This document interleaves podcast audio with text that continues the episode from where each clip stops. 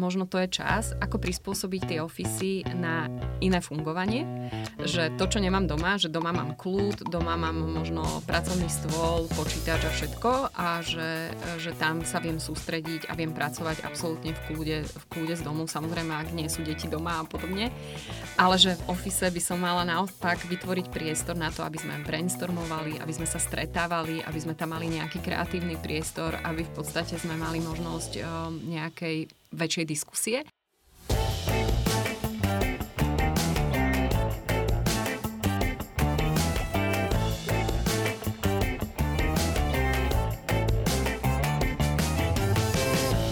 Počúvate Profesia v praxi.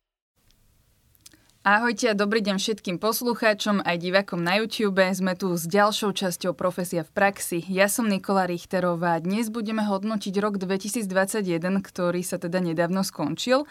My v profesii vieme, že oproti roku 2020 sa naozaj že všetko otočilo o 180 stupňov.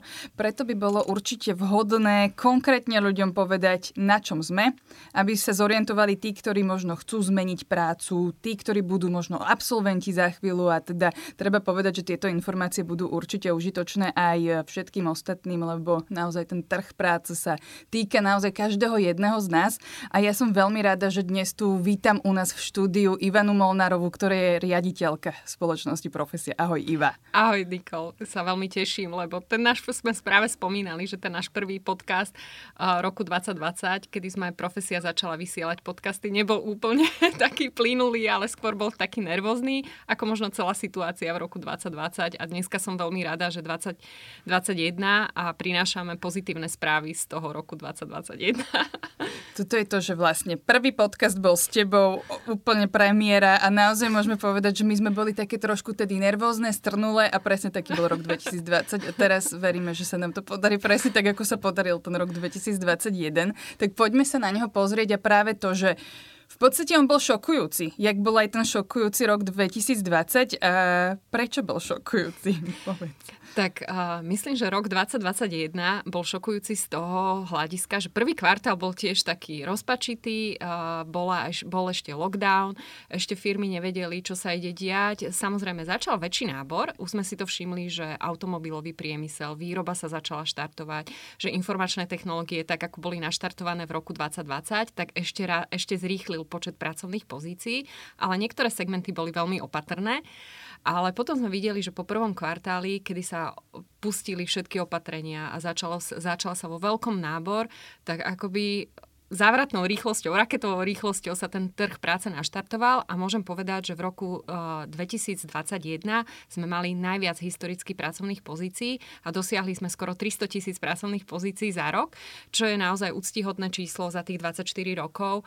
A myslím si, že, že to nebolo iba, že jeden segment sa naštartoval, ale naštartovali sa všetky segmenty, videli sme to v každom jednom regióne, že, tie, že ten počet pracovných pozícií rástol, takže tí uchádzači mali oveľa väčšiu šancu si nájsť prácu.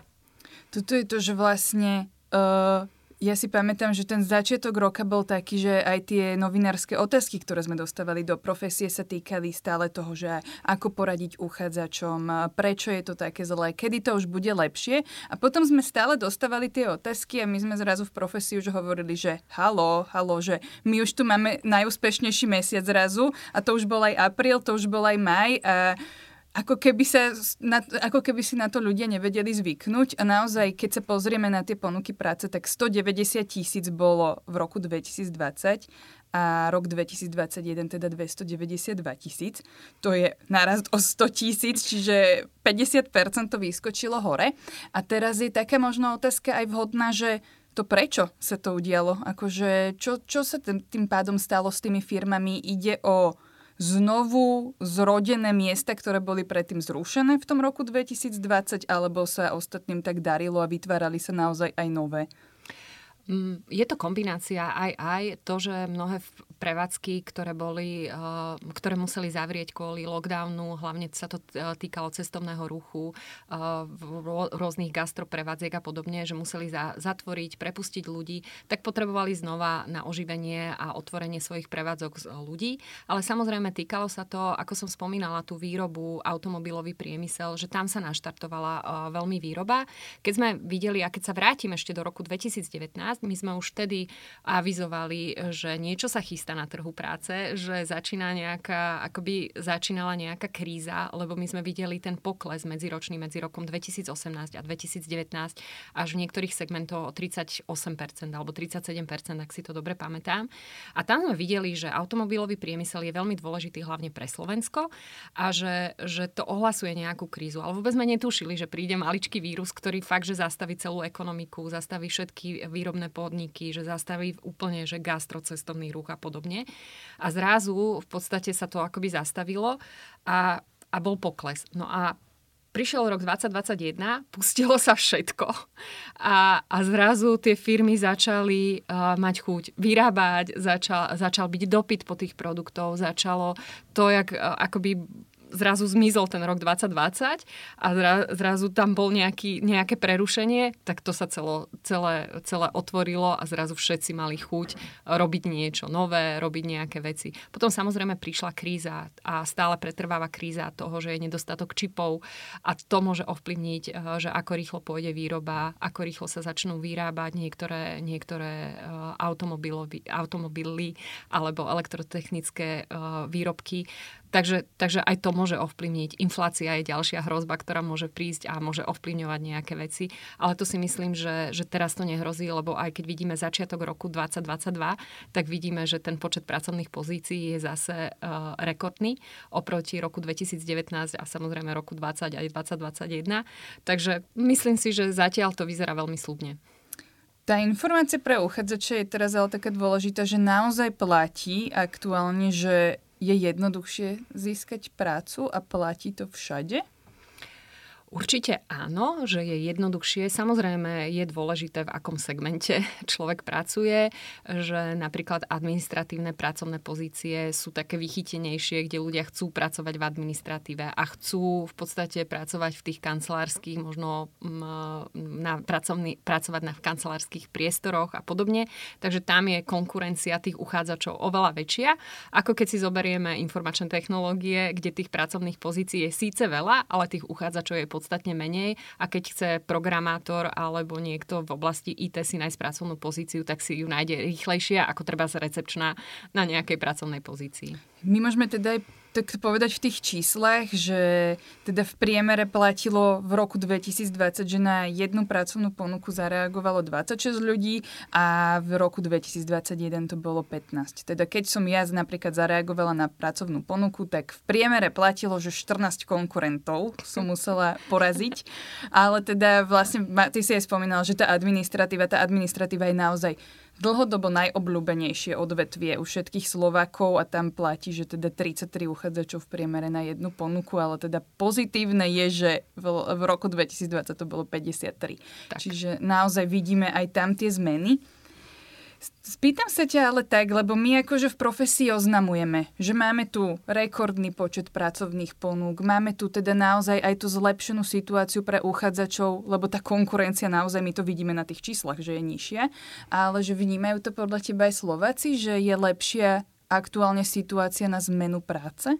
My sme sa pýtali aj v prieskume, ktorý nám robí agentúra Focus, o tom, že ako vnímajú Slováci uh, vôbec situáciu na trhu práce. A keď to porovnáme s inými rokmi, tak stále to vnímajú, že je to horšie a len 81 a nepriaznivú uh, situáciu vníma až 81% opýtaných Slovákov, kdežto v roku 2019 to bolo 50% z opýtaných Slovákov. Čiže Slováci stále akoby majú v pamäti a v takom tom podvedomí ten strach z toho, že príde ďalšia kríza, že nemôže možno zmeniť prácu alebo že je nepriaznivá situácia na zmenu práce. Že skôr, si, skôr to vnímajú, že ešte radšej vyčkám, aj keď nie som úplne spokojný v tom zamestnaní, tak radšej vyčkám, lebo tu mám istotu nejakým spôsobom. A a možno až, až keď prehrmí celá, celá tá pandemická situácia, až potom budem rozmýšľať na tú zmenu. Takže stále si myslím, že tí Slováci sú veľmi opatrní na to, že či chcú alebo nechcú zmeniť prácu. Samozrejme, ak boli vyhodení a boli, uh, boli na úrade práce alebo sú na úrade práce, tak sú nútení zmeniť. Ale myslím si, že stále sú v podstate v takom, v takom opatrnom režime, že či áno alebo nie zmeniť prácu a riaditeľka najväčšieho pracovného portálu na Slovensku, ako hodnotí túto situáciu. Že keď sa teba niekto spýta, tak ty by si povedala, že napríklad kamarát za tebou príde, že rozmýšľa nad zmenou práce a že či už teda to prehrmelo, lebo dva roky už čaká, možno, že už aj vtedy chcela, že teda, či by si mu povedala, že teda No už asi je tá vhodná situácia. Ja si myslím, že vždy je na prvom mieste ten človek samotný, že keď je nespokojný v tej práci a keď mu to nedáva zmysel, tak si myslím, že je dôležité v akomkoľvek uh, momente zmeniť tú prácu a hľadať to, čo by človeka naplňalo, to by človeka akoby mm, ho robilo šťastnejším, lebo predsa len v tej práci trávime strašne veľa hodín a malo by nás to minimálne baviť, dávať nám to zmysel. A keď človek je nešťastný, tak si myslím, že aj pre tú firmu to nie je úplne dobré. Ono celkovo ale vidíme dnes to, že kým v Lani sme sa teda rozprávali o tom, že áno, pre uchádzačov je náročnejšie získať novú prácu, teraz sa už začínajú zase v médiách alebo celkovo v spoločnosti ukazovať a teda zobrazovať te, tie témy a tie problémy, že halo, my firmy máme problém zohnať ľudí že vlastne nikdy tu nie je taká situácia, že by tie obidve strany boli spokojné. A teraz sa spýtam, že prečo je to tak? Že my sme sa vlastne z toho extrému dostali zase ako keby do extrému, že problém s pracovnou silou. A kde sú tie problémy teda? Že čo by si to zhodnotila? Tie najväčšie problémy, prečo sa nám toto zase deje? Ja tam vnímam asi tri také základné problémy. Jedna je, že musíme si uvedomiť, že prichádza aj demografická krivka. To je jedna vec, že v podstate starne nám obyvateľstvo a firmy chcú stále mladých perspektívnych ľudí, ktorých uh, mnohí z nich odišli do zahraničia. Čiže vnímam uh, v podstate ďalší problém, že nedokážeme udržať alebo mladých ľudí na Slovensku, lebo školstvo je aké je a vysoké školstvo je aké je a mnohí šikovní Slováci odchádzajú do zahraničia a tam sa snažia tie zahraničné firmy potom podchytiť tých zahraničných študentov, ktorí študujú v zahraničí, tak sa ich snažia podchytiť a ponúknuť im prácu a tým pádom sa naši slovenskí študenti, ktorí už aj skončia školu, sa nevracajú, lebo tam si vytvoria zázemie kamarátov, možno partnerov, majú nejaké spriaznené firmy, do ktorých išli brigadovať a potom im im ponúkli nejaké zamestnanie. Čiže vnímam to, že mnohí mladí ľudia sa nevracajú na Slovensko, čiže to je ďalší veľký problém, čiže s demografiou. A ďalšia vec je, že máme ešte stále veľké percento ľudí, ktorí sú kvázi nezamestnateľní, že síce to percento na úrade práce je veľmi vysoké napríklad oproti Českej republike, ktorá, ktorá má veľmi na, minim, na minime... Dlhodobo že najnižšiu, najnižšiu nezamestnanosť, nezamestnanosť aj z dlhodobého hľadiska, takže má najnižšiu nezamestnanosť a my stále sa hýbeme okolo tých 6-7 a stále je to obrovské množstvo ľudí, ktorí sú na úradoch práce, ale tí ľudia v podstate nevyhovujú tým podmienkám, ktorí hľadajú zamestnávateľia, lebo za, zamestnávateľia hľadajú častokrát naozaj tie odbornejšie pracovné pozície. Hľadajú pracovné pozície v tých možno väčších mestách, nie na tom východnom Slovensku, kde tá nezamestnanosť a tá štruktúra tých nezamestnaných je podstatne iná ako možno v tom západnom na západnom Slovensku. Čiže tam vnímam tie tri problémy, že ohľadne štruktúry, demografia a odchodu mladých ľudí do zahraničia. Keď si presne načrstla to školstvo, nechcem sa tomu venovať až tak od, e, dopodrobne, ale že čo vidíš akože ten problém, že keď sa aj rozprávaš, že máme teda problém so školstvom. Je to to, že my stále vlastne fičíme na tom memorizovaní a nie takom tom inom štýle učenia sa, alebo čo vidíš ako ten problém? Ja stále vnímam, že to školstvo nereflektuje na tú novú dobu, kde firmy už museli zareagovať na tú novú dobu, museli sme zareagovať na to, že, že firmy prechádzajú do hybridu, do digitalizácie a podobne. A že tie školy ešte v podstate stále není tá priorita akoby ani vlády, ani nás všetkých dať tú prioritu školstvu a tomu vzdelanému obyvateľovi alebo mladému človeku. A že, že naozaj si povieme, že toto je vízia, že chceme mať vzdelaných Slovákov a urobíme všetko preto, aby sme mali to vzdelané obyvateľstvo. Ale stále si myslím, že, že není to volebná téma, není to taká sexy téma, ktorá by možno zaujala tých politikov a, z, a naháňala by body politické, ale že stále, stále ako to vnímajú na chvoste toho politického boja. A kým sa to nedostane ako téma, že naozaj je to téma a tento problém je vypuklý a že, že v podstate 30 30 rokov zanedbávame školstvo a že sa nám to teraz vracia ako bumerang, lebo budeme musieť hľadať ľudí zo zahraničia, lebo mladí ľudia nám odchádzajú zo Slovenska. Tak, a že za chvíľu naozaj aj tie firmy, keď nebudú vedieť nájsť tých ľudí, tak budú odchádzať uh, mimo, mimo Slovenska a že jednoducho nám tu nezostanú firmy s pridanou hodnotou a tým pádom ani platy nebudú môcť rásť, ani tá životná úroveň nebude rásť a že to je akoby začarovaný kruh, z ktorého naozaj ťažkého úniku a kým si nepovieme, že naozaj je to priorita.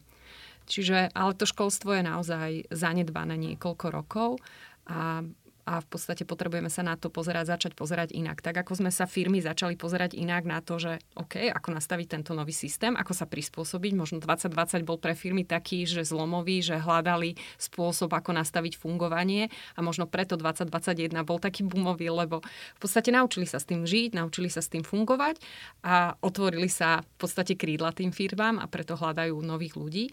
A to sa nedie v školstve. Naopak, mnohí ľudia sú, mnohí učitelia sú unavení, lebo v podstate sa im slúbilo možno zvýšenie, radikálne zvýšenie platov, možno sa uh, slúbilo digitalizácia a to sa stále nedieje. Zatiaľ to zostalo pri sluboch a tým pádom tí ľudia sú unavení. To si pekne poznamenala, že vlastne to, čo tie firmy a zamestnávateľia a celý trh práce už dnes neberie ako opatrenia, lebo keď prišla korona, tak my sme vlastne všetky online meetingy, všetky online uh, veci, ktoré sme vlastne museli teda na ne prejsť, brali ako opatrenia, že to bude trvať iba chvíľku. Neskôr sme zistili, že to nie sú opatrenia, to je nová doba a že to školstvo ako keby to stále bralo, že to sú iba opatrenia, že tam niekde čakajú, že sa to zase vráti naspäť a, a že ono to tak úplne nie je. A teraz asi nadviažem aj tým, že my vidíme novú dobu aj v tom, že stále viac zamestnávateľov e, vlastne pridáva pracovné ponuky, ktoré nie sú viazané na jedno miesto, ale sú remote work, čiže proste naozaj práca, trvalá práca z domu alebo z hocikade inakade. A Vlastne my sme na profesii, preto aj vytvorili ten filter, že príde uchádzač na profesiu a tým pádom, keď naozaj nechce chodiť do ofisu, tak si tam vie zadať, že hľada si iba tie ponuky, kde to jednoducho netreba. No a teraz sa te spýtam, že, že myslíš si, že práve takáto vec môže nejakým spôsobom tak priblížiť tie regióny k sebe, lebo že zrazu možno aj človek v Prešove môže pracovať pre firmu v Bratislave a že tým pádom stále ani nemusí cestovať. Či skôr to vidíš, že toto je stále dostupné iba pri tých, pri, tých, eh, pri tej hrstke pozícií, možno že v IT a tých špecializovanejších eh, pozíciách? Určite sme videli, že čím ďalej viac pracovných pozícií má možnosť práce z domu. Samozrejme, keď sme robili e, prieskumy v rámci celého roka, aké firmy e, robia opatrenia, ako ľudia očakávajú tú prácu z domu a podobne, tak sme videli, že e, väčšie percento tých ľudí, ktorí dokážu pracovať kombinovanie, že home office a office, alebo čisto len home office, tak sú väčšinou v Bratislave alebo v tých väčších mestách a že skôr, keď ideme do regiónov, tak tých pracovných pozícií v rámci home office je menej. Ale práve naopak, mnoho bratislavčanov, poviem, ktorí, ktorí žijú z regiónov a prišli do Bratislavy a práve možno drahé bývanie, nákladné bývanie alebo nákladné prenajmy ich vrácia späť do regiónov a práve pracujú pre bratislavské firmy, že, že síce sú z regiónu, vrátili sa domov, ale pracujú. My máme tak, tak množstvo kolegov, ktorí, ktorí sa vrátili vrátili späť domov a pracujú odtiaľto a raz mesačne prídu na nejakú poradu alebo raz za dva týždne prídu sa stretnúť s kolegami a rozdiskutovať nejaký problém, ale väčšinou pracujú v podstate z toho východného alebo západného Slovenska alebo z nejakého regiónu. Takže myslím si, že, že sa to stáva ako keby nový štandard a možno aj to je to je také ohrozenie pracovného trhu zo Slovenska, že, že to nie je len Slovensko a región, že, že zrazu začne, za, začne človek pracovať z nejakého východného Slovenska, ale že to môže byť ohrozenie aj to, že a, že ja začnem pracovať pre firmu, ktorá je v Amerike alebo ktorá je v úplne inom regióne alebo na inom kontinente a že v rámci toho ja mám možnosť sa otvoriť, otvoriť celému svetu, lebo mi je v podstate jedno, kde pracujem. Čiže začína byť ten trh práce nie je naozaj ten regionálny, ale ten globálny, že ja, ja keď viem dobre jazyk a ja viem sa prispôsobiť časovým pásmam, tak ja v podstate môžem robiť kdekoľvek vo svete, keď nepotrebujem byť tam. Čiže začal, začal sa ten trh práce naozaj radikálne meniť a ja hovorím, že, že pandémia priniesla mnohom revolúciu do, do celého trhu práce a stala sa, že tak, jak bola technologická revolúcia, tak, jak, jak sme vnímali rôzne, rôzne etapy vlastne to, tej zmeny civilizácie, že toto je jedna zo zmien a revolúcia, že akým spôsobom pristupujeme v práci. A keď sa vrátime k tomu školstvu, akoby tá revolúcia tam nedošla. A musí dojsť tá revolúcia aj tam, lebo vidíme, že, že tie deti potrebujú tú zmenu a možno potrebujú aj ten hybrid, že byť časť doma, časť sa stretávať spolužiakmi, ale byť prispôsobený, alebo časť detí môže byť doma, časť detí môže, môže byť zo školy a striedať tie skupiny, aby v podstate nedošlo k tomu nakazeniu alebo podobne, ale že zatiaľ na to nemáme prispôsobený ten systém. Profesia robila počas roka 2021 aj taký prieskum medzi ľuďmi. E, veľký prieskum, tam bolo vlastne nad tisíc respondentov, ak sa 5400 O, dobre, tak to som dosť netrafila. Dokonca Takže... 3700 bolo na Slovensku a 1000, uh, 1700 bolo v Českej republike, čiže naozaj to bol veľmi rozsiahly prieskum. A teda bolo to s iniciatívou Ager Pulse a jednoducho pýtali sme sa tam ľudí aj to, že ako by chceli pracovať v budúcnosti. Zaujímavosťou bolo, že naozaj si pamätám, že iba 8% Slovakov odpovedalo, že by chcelo pracovať iba z domu mm-hmm. a že väčšina teda už chcela ten hybrid. Že niektoré dni odpracujem z kancelárie, niektoré dni odpracujem z domu. A teraz som sa ťa chcela spýtať, že čo teda čakať do roka 2022, lebo ja aj v mojom okolí vidím veľmi veľa ľudí, ktorí, ktorí vlastne už pracujú skoro dva roky takto mhm. doma mm-hmm. a už aj čakajú na nejakú takú zmenu, že či tú zmenu vlastne majú očakávať, alebo že či už naozaj budeme pracovať tak, ako to teraz máme, alebo si skôr myslíš, že ešte sa to nejak oživí a že proste bude to nejaké iné, že si to firmy ešte idú nastavovať. Čo si teda ty, ako to vnímaš ty?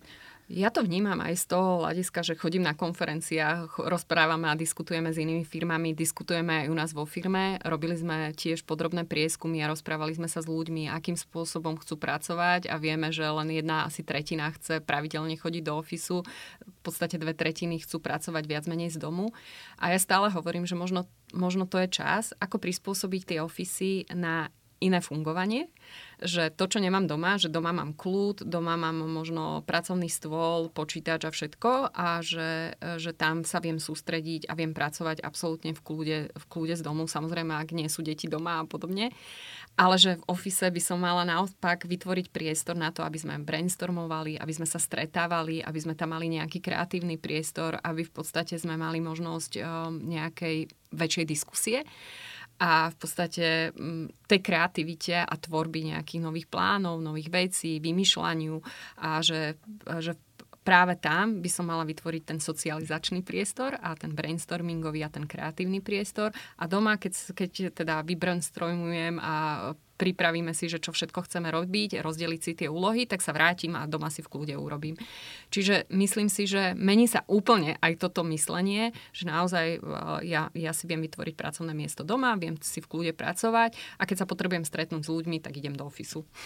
Ono tým pádom aj na základe toho, čo si teraz povedala, tak môžeme aj tak povedať, že my keby sme ešte stále v tom procese tej zmeny. Že Určite toto áno. ešte nie je to nie. definitívne. nie, ešte, ešte stále firmy rozmýšľajú, že čo vlastne bude fungovať. Lebo aj z toho prieskumu nám vyplynulo, že vlastne e, že firmy nezistili, že by klesla produktivita práce. Ani, ani ľudia to neza, ne, nezaznamenali. Že skôr naopak mali pocit, že pracujú viac niekedy, že pracujú efektívnejšie, že dokážu si lepšie zatriediť ten pracovný čas ale aj z toho nášho prieskumu vyplýva, že firmy by mali zabudnúť na nejaké pracovné hodiny, že v podstate nechať tých ľudí, že samozrejme, ak je nejaká starostlivosť o zákazníka, užívateľa a podobné veci, že potrebujem byť od do v nejakom termíne a potrebujem byť k dispozícii, že samozrejme, že je to v poriadku, ale že ja kľudne môžem pracovať aj večer, keď mi to viac vyhovuje a som nejaký, nejaká večerná soba, poviem to tak, tak, tak si to dorobím prácu večer a do obeda potrebujem byť s deťmi, tak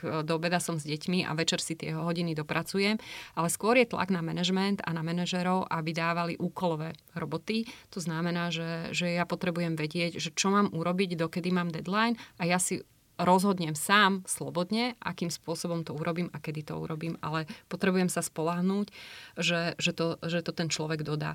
A tam si myslím, že, je, že sa vytvára veľká dôvera medzi tým, že medzi tým zamestnávateľom a zamestnancami a keď nefunguje tá dôvera, nefunguje tá komunikácia, nefunguje tá komunikácia aj v nastavovaní tých cieľov, tak jednoducho potom nemôže fungovať ani ten hybridný alebo teda ten, ten slobodný systém.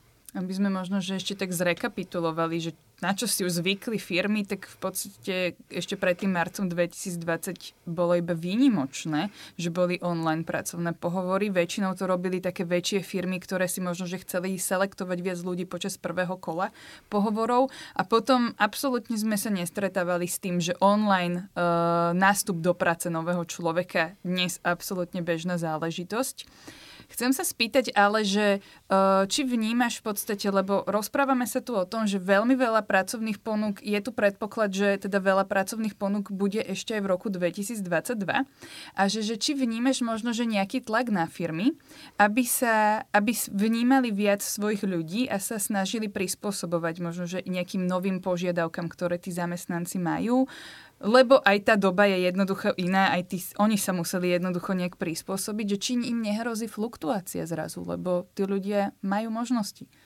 Určite áno. To vyplýva v každej jednej situácii alebo v každej dobe, kedy eh, keď v roku 2020, tak si myslím, že si viac diktovali podmienky eh, tí zamestnávateľia a keď je teraz eh, akože priaznivejšia situácia pre tých uchádzačov, tak oveľa viac si diktujú podmienky tí uchádzači a majú možnosť sa rozhodovať, lebo majú väčšie portfólio rozhodovania a majú možnosť si, výberu množstva pracovných pozícií. Samozrejme je rozdiel, že či, ja neviem, v Prešovskom kraji si hľadám pracovnú pozíciu nejakého manažera alebo regionálneho manažera, alebo tých pracovných pozícií v tom regióne je asi, asi veľmi málo ale keď si hľadám v oblasti informačných technológií a viem, že nemám problém uh, si nájsť v regióne pre treba z Bratislavskú firmu a je jedno, že či dochádzam, tak môžem si vybrať, že kto mi dá lepšie podmienky.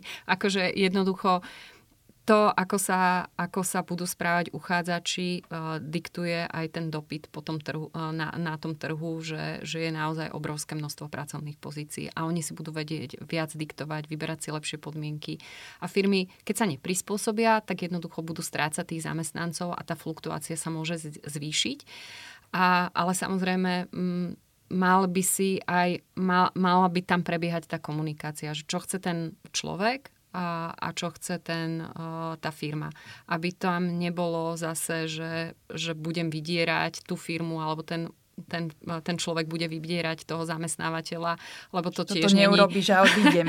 ja, áno, že, že to tiež není o tej dôvere, ale, ale viesť otvorený dialog, otvorenú komunikáciu o tom, že aké sú podmienky, aké sú možnosti, či viem poskytnúť takéto možnosti, či neviem poskytnúť takéto možnosti, lebo sam, samozrejme za tým je aj, treba sú majiteľia tej firmy, je tam nejaká globálna politika, uh, že to nemusia byť len lokálne slovenské firmy, ale že tam je obrovské, obrovské množstvo iných parametrov parametrov, ktoré do toho vstupujú.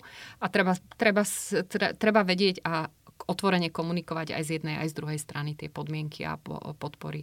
Ale ja si myslím, že najhoršie je, keď jedna strana sa zatne a nedochádza k tej komunikácii, či už na strane zamestnávateľa alebo zamestnanca a potom to nemôže fungovať. A ja si myslím, že presne, že, že tie hodnoty ako dôvera, tá sloboda v práci, tá, o tom, že, že ako, ako si ja predstavujem tie podmienky, že o tom je tá tá správna spolupráca a o tom sa stávajú tie hodnoty tej firmy a hodnoty aj toho zamestnanca.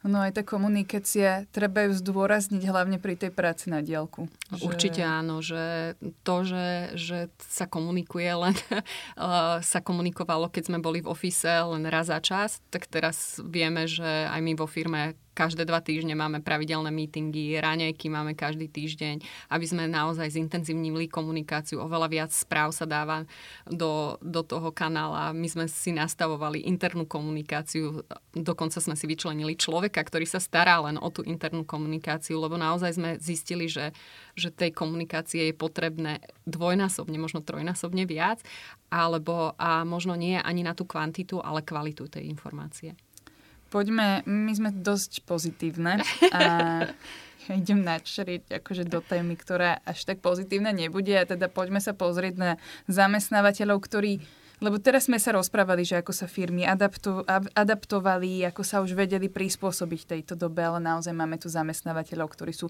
priami na, priamo naviazaní na opatrenia. A to je cestovný ruch, gastrohotelierstvo. Toto je jeden asi z najviac komunikovaných sektorov za posledné dva roky, eh, že naozaj aj my dostávame tie otázky, čo oni. Ako možno, že najskôr taká otázka, že v roku 2021 mali sa oni aspoň z pohľadu tých pracovných príležitostí lepšie ako v roku 2020? Určite áno, lebo keď, keď zoberiem, že v roku 2020 bolo len asi 7 tisíc pracovných pozícií, aj to môžeme povedať, že viac pracovných pozícií bolo v tej predpandemickej časti a že, že potom to naozaj kleslo na jednoducho minimum a že počet pracovných pozícií v oblasti cestovného ruchu bol temer na nule, ak sa to tak dá povedať štatisticky. Ale viem si predstaviť, a v roku 2021, po tom prvom kvartáli sa to naozaj naštartovalo a tých pracovných pozícií bolo asi 11-12 tisíc v tom danom segmente za ten 3 čtvrte rok tak si myslím, musím povedať, že, že bolo oveľa pozitívnejší a priaznivejší pre ten cestovný ruch. Otázka je, že kto chcel pracovať v cestovnom ruchu, lebo to, že ľudia sa vystrašili, že majú prav, potrebujú mať pravidelný príjem, potrebujú platiť hypotéky, potrebujú zabezpečiť rodiny, deti a podobne a majú pravidelné náklady, tak jednoducho ten cestovný ruch v rámci pandémie ich vystrašil, že to nie, nedáva im takú istotu. A, ten, a zamestnávateľia v rámci cestovného ruchu mali oveľa väčší problém nájsť kvalitných ľudí, nájsť vôbec ľudí a hlavne v regionálnych hoteloch a podobne. Čiže mm, a tam bolo nepísané pravidlo, že pred pandémiou bola, bol bola tak, tzv. základná mzda alebo minimálna mzda, ktorá sa platila v rámci cestovného ruchu a že zvyšok si si človek si mohol zarobiť cez stringelty a podobné veci a na ruku a nebol, nebol zoficiálnený ten príjem.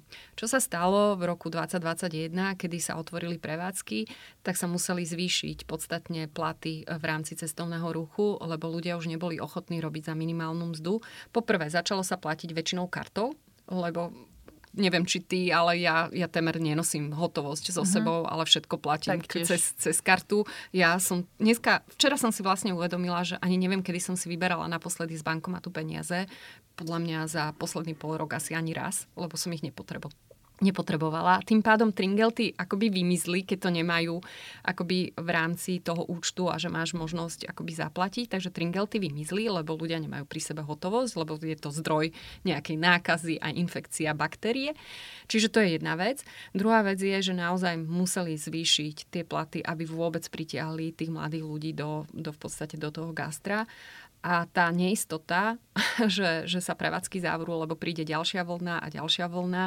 V podstate ľudia, mm, sme videli a robili prieskum, že ľudia z gastra alebo z vôbec cestovného ruchu išli robiť radšej do fabrík, kde mali istotu od do, kde mali zabezpečenú prácu a plácu a samozrejme pravidelný príjem a tým pádom radšej si povedali, že do gastra nejdu. Čiže aj to je obrovský problém celého gastra.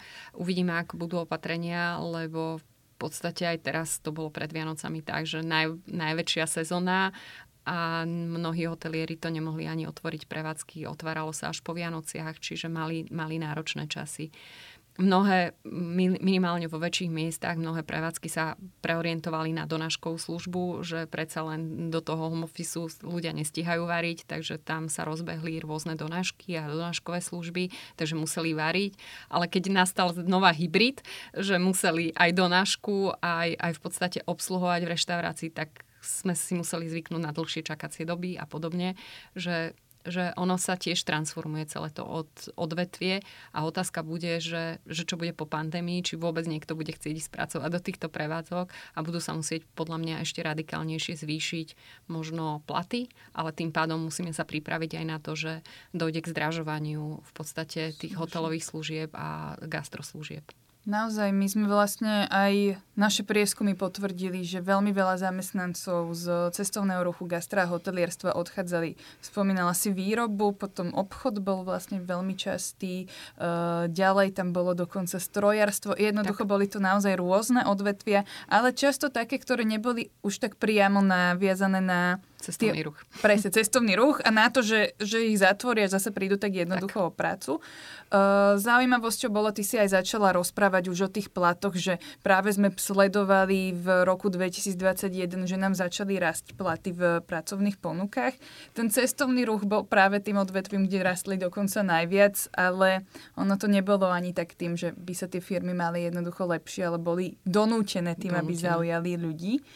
Ale teda videli sme naozaj, e, naše analýzy potvrdzovali, že, že tie platy rastli v každom jednom odvetví pri väčšine pozícií, ktoré my sme mali vlastne u nás v databázi na pracovnom portáli. A teraz je vlastne taká aj otázka na teba ako, ako riaditeľky, že ako to ty vnímaš, uh, lebo však na túto situáciu sa nepozerajú teda iba uchádzači, a, ale aj teda zamestnanci vo firmách. A že či už je možno, že pre zamestnancov, ktorí nemali dlho zvýšenie platu, vhodnejšia chvíľa na to si to vypýtať, lebo teda ja ja dosť akože predpokladám, že človek, ono to je stále taká téma, že veľmi veľa ľudí má problém si vypýtať vyšší plat a v roku 2020 typujem, že mali ešte väčší problém, lebo sa rozprávalo o kríze, o kríze a firmy mali naozaj veľký, veľké problémy vôbec udržať pracovnú silu často. Potom prišiel rok 2021 a lepšia situácia. Čiže akože vnímaš to ty, že už by si mohli vypýtať vyšší plat teraz? Uh, ja, si, ja vnímam, že to je súvisí aj s infláciou, že tie služby a ceny potravín rastú a či chceme, či nechceme, ekonomovia odhadujú zhruba 5-percentnú infláciu. V Českej republike dokonca je to vyššia inflácia, lebo tam je česká koruna a nie je to naviazané na, v podstate na tú centrálnu banku Európy.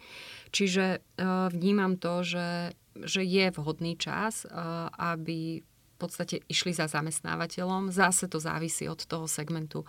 Ak chcem radikálne zvýšenie v cestovnom ruchu, kde v podstate nie som istá, nie som si istá, že či ten hotel bude ešte mesiac otvorený, alebo príde ďalšia vlna a nám ho nezavrú náhodou, tak um, asi, asi tam není veľký, veľká šanca, že mi zvýšia plat, ale viem si predstaviť, že v oblasti informačných zase sa vraciam k tým o, informačným technológiám, kde je aj nedostatok tej pracovnej sily, tak viem si predstaviť, že tam mám priestor na vyššie zvýšenie platu a viem si vypýtať možno vyššie alebo radikálnejšie zvýšenie platu, ako len len e, to 5-percentné, 5 zvýšenie.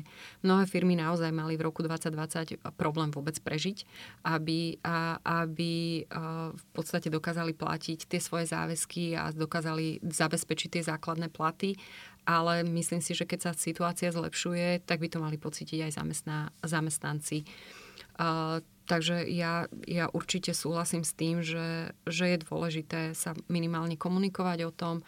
V každej firme je iná iná zásada zvyšovania platov. Samozrejme, eh, my v profesii raz ročne prehodnocujeme platy a myslím si, že aj v takých tých bežných globálnych alebo väčších firmách je to raz ročne, kde prechádza nejaký hodnotiaci pohovor a v rámci toho sa rozprávame aj o plate, aj o tom, akým spôsobom zvýšiť, eh, zvýšiť ten plat. A um, takisto zamestnanec by mal uh, nielen prísť o to, že, že chcem zvýšiť plat, ale ako prispel k tomu on. to znamená aj s nejakými argumentmi, že prečo chce zvýšiť plat. Takže na to sa dobre pripraviť a myslím, že aj vy ste robili mnohé podcasty na to, že akým spôsobom zvyšovať uh, alebo prísť uh, a po zaželať alebo vypýtať si ano, zvýšenie, ano. zvýšenie platu. Takže... Máme takto, môžeme tak odkázať, že keď uh, chcete vlastne takú komplet uh, ra, ra, také komplet rady, že uh-huh. ako si vypýtať plat, tak uh, odporúčame náš podcast s Miroslavou Klimentovou. Ja mám pocit, že to bol tretí podcast, čiže treba trošku preskrolovať to Spotify, alebo teda hľadať na YouTube, alebo v hoci ktorej aplik- aplikácii podcastovej. Ale, ale teda oplatí sa určite. Uh, ja mám ale teda už také otázky potom k roku 2022. To, ten už žijeme dnes. A že čo, čo také vidíš, že možno, že rady pre ľudí, že pre Slovákov, čo vnímaš, že na čo sa možno že orientovať ako zamestnanci, ako uchádzači, že čo sú možno že také veci, ktoré by sa nám oplatilo vedieť a čomu by sme možno že fakt mohli venovať viac pozornosti? Ja by som určite dávala, že keď sme doma, tak by sme mali aspoň čas eh, toho svojho pracovného času alebo toho svojho času, ktorý trávime pri počítači, venovať nejakému vzdelávaniu. Už je obrovské množstvo rôznych online kurzov alebo, alebo či už učeniu jazyka alebo nejakému sebarozvoju. Čiže určite venovať nejaký časť sebe a zvyšovať si kvalifikáciu alebo zvyšovať si, alebo hľadať, čo ma viac baví v tom, v tom možno priestore tom, tom, toho online, alebo že či už venovať sa, venovať sa nejakej novej, novej uh, novej znalosti, zručnosti alebo čomukoľvek, aby som našiel to, čo ma naplňa a baví. Takže to, toto je asi na také odporúčanie. Druhá vec je, že ak ma to fakt nebaví v tej práci a som frustrovaný a chodím tam, lebo len kvôli tomu, že potrebujem zaplatiť účty, tak naozaj si zamýšľať nad tým, čo chcem robiť, ako chcem robiť a začať sa obzerať po tej novej pracovnej príležitosti. A ja stále hovorím, že keď, keď to príde, alebo keď to vyšleme, tak, uh, tak ono a otvoríme sa tým možnostiam, tak tá možnosť príde nejaká, že, že, že naozaj buď mi príde nejaký e-mail e, s, s našim agentom a zrazu ma zaujme niektorá pracovná pozícia, tak si urobím pracovný e, životopis, urobím si e, životopis a, a updatenem si životopis, urobím si aktualizáciu životopisu a môžem to skúsiť poslať. Ak, um, ak som frustrovaný, že robota ma baví, ale nie som úplne spokojný s platom alebo s tými podmienkami, tak skúsim sa porozprávať otvorene so svojim zamestnávateľom a so svojim nadriadeným. Nemôžem nič strátiť, môžem sa len porozprávať, že, že zdá sa mi, že, že som dva roky nemal zvýšený plat, že akým spôsobom ísť s tým, uh, uh, ísť tým uh, že, že áno, poďme sa porozprávať o tom, že aké, aké mám podmienky, čo by som potreboval ja, alebo nejakým spôsobom skrátiť možno, možno čas, ktorý pracujem, alebo si vypýtať iné podmienky, že nemusia to byť finančné, ale môžu to byť iné benefity, treba eh, v podobe nejakého voľna alebo skrátenia pracovnej doby, že viem to urobiť za krátší, čas, za krátší čas. Takže určite to.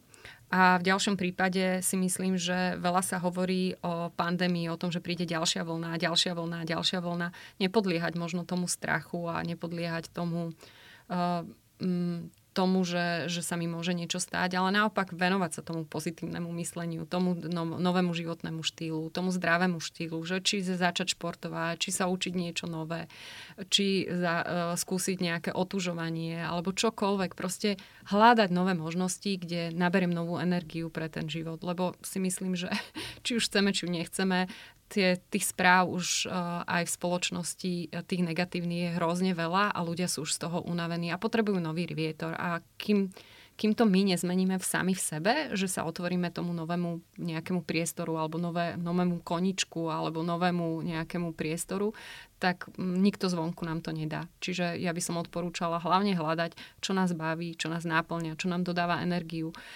venovať sa naozaj tomu, čo viem si rozvíjať. Či už hovorím, čokoľvek to môže byť od športu, od toho, že sa naučím novej zručnosti, či už vyšívaniu, pleteniu, ja neviem čo, kvaskovaniu, alebo naozaj idem otúžovať, behať, cvičiť, čokoľvek, ale robiť niečo nové. A to je proste tak nová životná energia, ktorá, ktorá nás len môže pozdvihnúť a nevenovať vôbec energiu ani čas negatívnym správam.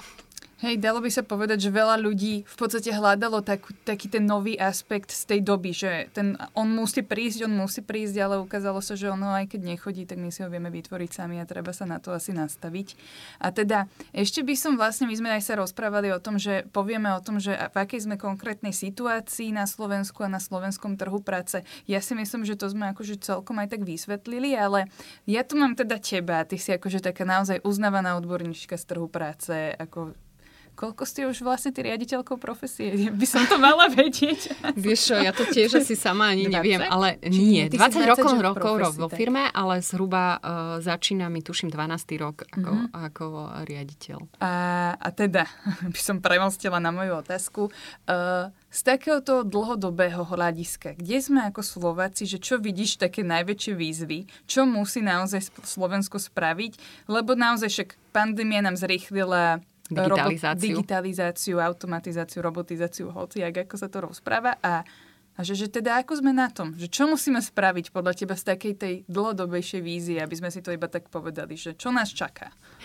No hlavne povedať, že čo chce byť Slovensko v budúcnosti, že aká je vízia. Tak, jak my máme víziu spoločnosti, kde chceme byť, ako chceme byť, čo chceme ro- dosiahnuť za 5 rokov, to v podstate Slovensku chýba, že kde chce byť. Čiže ja by som odporúčala v podstate si možno dať takú verejnú diskusiu, že kde chceme, aby Slovensko bolo za 5, za 10 rokov, možno za 20 rokov, že akých ľudí tu chceme mať, či chceme mať vzdelaných, alebo naopak chceme byť polnohospodárska krajina alebo čokoľvek, ale povedať si, že kde chceme ísť. A na základe toho zmeniť tie veci možno z mála, že začať od seba, že, že keď chcem byť tým vzdelaným človekom, tak sa vzdelávať v, to, v tej oblasti, ktorej chceme a vytvoriť si možno, možno ten svoj priestor toho, že hm, Slováci sa častokrát uh, stiažujú, že môže za to, ja neviem, politík, že môže za to neviem kto a možno začať od seba, že naozaj ja si vytváram ten priestor, ja som ten tvorca svojho života, ja som ten, kto môže veci meniť a, a nemyslím si, že, že to je niekto zvonku. A prestať byť tou obeťou, že ja za nič nemôžem a mne sa to všetko deje a je tu pandémia. Nie. Ja, ja som ten tvorca a začne, začneme si tvoriť ten život, ktorý nás baví a ktorý nás robí šťastným a bez toho sa jednoducho nepohneme ako krajina. A ja stále si myslím, že tých pracovných pozícií je veľa. Možno to, možno to bude chcieť nejaké nové skily, možno to bude chcieť presťahovanie sa, možno to bude chcieť uh, výjsť z komfortnej mm-hmm. zóny a niečo zmeniť, ale ja si myslím, že toľko pracovných pozícií, ako sme mali minulý rok a jak sa črtá, že budeme mať v roku 2022, že, že ten, ten nový štart začal veľmi dobre, tak si myslím, že každý má šancu si nájsť toho pravého zamestnávateľa, nájsť si tú pravú prácu, len musí možno trošku vykročiť z tej svojej komfortnej zóny, možno z tej lenivosti niečo chcieť zmeniť a ne, nestiažovať sa, ale hľadať možnosti. Lebo ja si myslím, že keď si otvoríme ten priestor, tak ten priestor nám ponúkne veľa možností. Super. Ďakujem ti Iva veľmi pekne. Úplne nádherne si to podľa mňa zakončila. Ďakujem. tak uh, sa tešíme, že si si opäť vlastne takto po roku našla čas a prišla. Ja ďakujem, že dneska to bolo vo väčšej pohode. ako, to bolo, ako to bolo pred rokom. E, že to nebolo absolútne v strese, ale sme to zvládli úplne perfektne. A ďakujem ti za celý rok, lebo si priniesla veľmi krásne témy. A ja by som celému týmu podcastov chcela poďakovať aj touto formou, že že ste naozaj priniesli krásne témy, krásne veci do, do priestoru verejného a myslím si, že mám veľmi dobré ohlasy aj od ľudí, ktorí to počúvajú a sa teším z toho, že ste takéto niečo rozbehli. Takže veľká vďaka tebe a celému týmu. Ďakujeme ti teda veľmi pekne a úplne dobre si to aj tak uh, mi teraz pomohla, že keď sa vám vlastne páči uh, náš podcast a počúvate ho na Spotify, tak by ste nám mohli dať 5 hviezdičiek. Pomôže nám to v rozšírení vlastne nášho podcastu v ešte širšiemu publiku.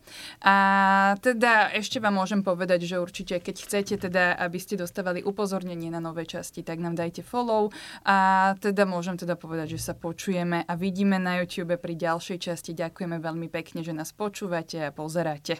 Len tak ďalej. Ďakujeme. Zaujala ťa táto téma? Chceš vedieť viac? Nájdi si Profesia v praxi na Spotify, Apple alebo Google Podcast, daj nám follow a vypočuj si kedy len chceš všetko to, čo ťa zaujíma.